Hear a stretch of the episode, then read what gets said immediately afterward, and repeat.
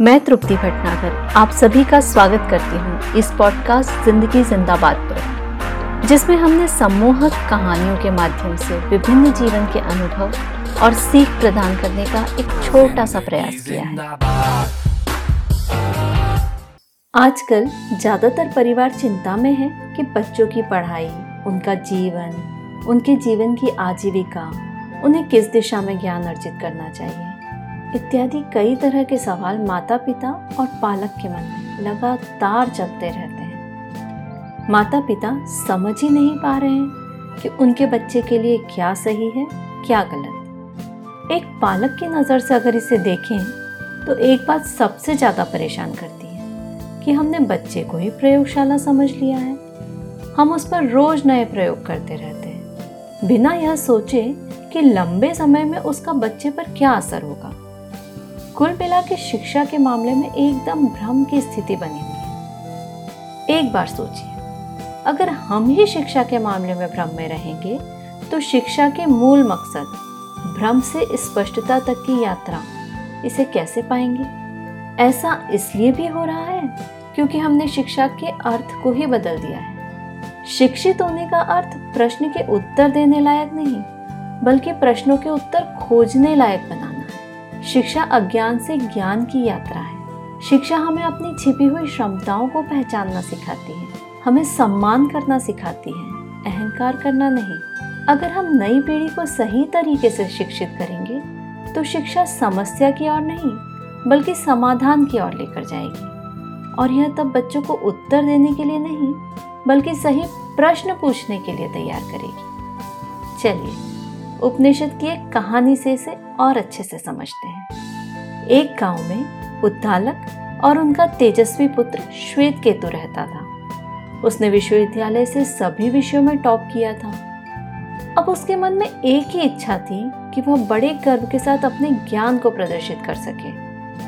बूढ़े पिता उद्दालक ने उसके मन की बात को पढ़ लिया और उसकी ओर देखते हुए एक प्रश्न पूछा। तुम ज्ञान से भरे हो, लेकिन क्या तुम जानते हो कि ज्ञाता कौन है? तुमने बहुत सारी जानकारी इकट्ठा की है, पर तुम्हारी चेतना उधार के ज्ञान से भरी हुई है। लेकिन क्या तुम जानते हो यह चेतना क्या है? क्या तुम जानते हो कि तुम कौन हो? श्वेत केतु ने कहा, लेकिन यह सवाल विश्वविद्यालय में कभी पढ़ाया ही नहीं गया। मैंने वेदों को सीखा है मैंने भाषा, दर्शन, कविता, साहित्य, इतिहास और यहाँ तक कि भूगोल को भी सीखा है। मैंने वह सब सीखा है जो विश्वविद्यालय में उपलब्ध है। लेकिन यह तो किसी भी विषय में नहीं था। आप बहुत अजीब से सवाल पूछ रहे हैं। विश्वविद्यालय में किसी ने भी इस विषय में मुझसे कभी बात नहीं की। इसके बारे में मुझे कभी नहीं बताया। यह मेरे पाठ्यक्रम में था ही नहीं। उद्दालक ने कहा, तुम एक काम करो, दो सप्ताह उपवास पर रहो। फिर मैं तुमसे कुछ और पूछूँगा, वो जो तुम्हें विश्वविद्यालय में पढ़ाया गया होगा। यद्यपि पिता कह रहे थे, दो सप्ताह का उपवास करो, परंतु श्वेत केतु अपना ज्ञान उसी वक्त दिखाना चाहता था। उसे लगा कि उसके पिता उसके ज्ञान को देखकर बहुत खुश होंगे। यही सोचकर वह परम पूर्ण ब्रह्म के बारे में बात करने लगा।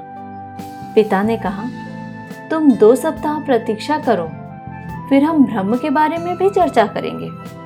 चार दिन के उपवास के बाद पिता उद्वालक श्वेत केतु से रोज पूछने लगे, क्या है ब्रह्म? शुरुआत में श्वेत केतु को जो भी याद था, उसने जो भी रटा था, वह उसे प्रदर्शित करने का प्रयास करने लगा। लेकिन सप्ताह के अंत तक वह इतना थका हुआ था, इतना भूखा था, कि जब पिता ने पूछा, ब्रह्म क्या है? श्वेत केतु ने कहा, यह सब बकवास बंद करो। मैं भूखा हूँ। मैं केवल भोजन के बारे में सोचता हूँ और आप मुझसे पूछ रहे हो कि ब्रह्म क्या है? अभी भोजन के अलावा कुछ भी नहीं है ब्रह्म पिता मुस्कुराए और बोले तो तुम्हारा पूरा ज्ञान सिर्फ़ तब तक है जब तक तुम भूखे नहीं हो। याद रखो, आपका ध्यान रखा जा रहा है। आपके शरीर का पोषण किया जा रहा है। इसलिए आपके लिए महान दर्शन के बारे में बात करना एकदम आसान है। पिता उद्दालक ने कहा, अब असली परीक्षा है। अब अपना ज्ञान बताओ। श्वेत केतु ने कहा, मैं सब भूल गया हूँ। केवल एक चीज़ मुझे सताती है। भूख भूख और सिर्फ़ भूख। दिन में, रात में, मैं सो नहीं सकता। मैं आराम नहीं कर सकता। मेरे पेट में आग लगी है। मैं जल रहा हूँ। और कुछ मुझे नहीं पता। कुछ भी नहीं पता। मैं वह सब भूल गया हूँ जो मैंने सीखा है। पिता ने कहा, बेटा, भोजन ब्रह्म की ओर पहला कदम है। भोजन ब्रह्म है। अन्नम ब्रह्म। यह एक ज़बरदस्त और महत्वपूर्ण कथन है। शायद भारत में कई लोग इसे पूरी तरह से भूल चुके हैं। अन्नम ब्रह्म। भोजन ईश्वर है। क्या आपने भी उत्वालक और श्वेत केतु की बातचीत से एहसास करा कि डिग्री लेने के बाद श्वेत केतु स्वयं को ज़्यादा बुद्धिमान समझने लगा था और स्वयं को ज्ञानी सिद्ध करने के मौके खोज रहा था? इसलिए उद्वालक ने उससे शिक्षा के सही अर्थ कि ज्ञान सिर्फ़ याद करना या रटना नहीं, बल्कि उसके माध्यम से खुद के और समाज के जीवन को बेहतर बनाना है। शिक्षा की मदद से ऐसे अवसर पैदा करना है, जिससे समाज की बुनियादी ज़रूरतों को पूरा किया जा सके। शिक्षा इंसान को रोबोट बनाने का नहीं, बल्कि इंसान में इंसानियत को बढ़ाने का नाम है। और यह चौदह घंटे, सोलह घंटे किताब लेकर स्कूल, ट्यूशन या ऑनलाइन क्लास की पढ़ाई से संभव नहीं होगा। यह तभी संभव होगा जब हम अपनी शिक्षा पद्धति में बदलाव करें। और उसे कुछ ऐसा बनाएँ जिससे बच्चे सिर्फ़ भौतिकवादी सोच लेकर विकसित न हो, बल्कि भावनात्मक, आध्यात्मिक और सामाजिक विकास की ओर भी ध्यान दें।